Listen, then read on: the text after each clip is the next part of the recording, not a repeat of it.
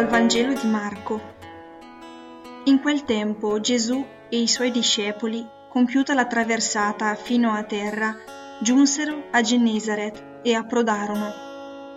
Scese dalla barca la gente subito lo riconobbe e accorrendo da tutta quella regione cominciarono a portargli sulle barelle i malati, dovunque udivano che egli si trovasse e là dove giungeva in villaggi o città o campagne deponevano i malati nelle piazze e lo supplicavano di poter toccare almeno il lembo del suo mantello e quanti lo toccavano venivano salvati.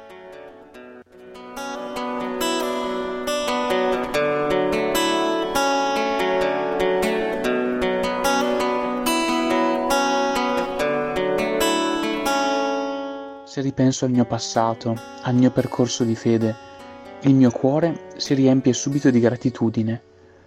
Penso a quante persone, amici, parenti, sacerdoti, giusto per citare i principali, hanno testimoniato con la loro presenza e la loro vita l'amore immenso con cui Dio ama ciascuno di noi.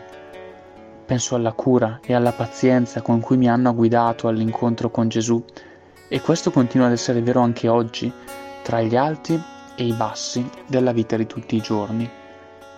Credo che tutto questo non si discosti molto dal racconto del Vangelo di oggi, in cui molti uomini, sentito l'arrivo di Gesù, si recano da lui, portandogli i propri cari ammalati e sofferenti perché lo tocchino, perché facciano esperienza concreta di lui e possano così guarire dai loro mali. Nelle nostre giornate piene e frenetiche la presenza discreta e amorevole di Gesù rischia spesso di passare inosservata. Ciò che può fare la differenza tante volte è un invito personale che ci viene rivolto o che noi rivolgiamo ad altri. E il bello di essere Chiesa sta proprio qui.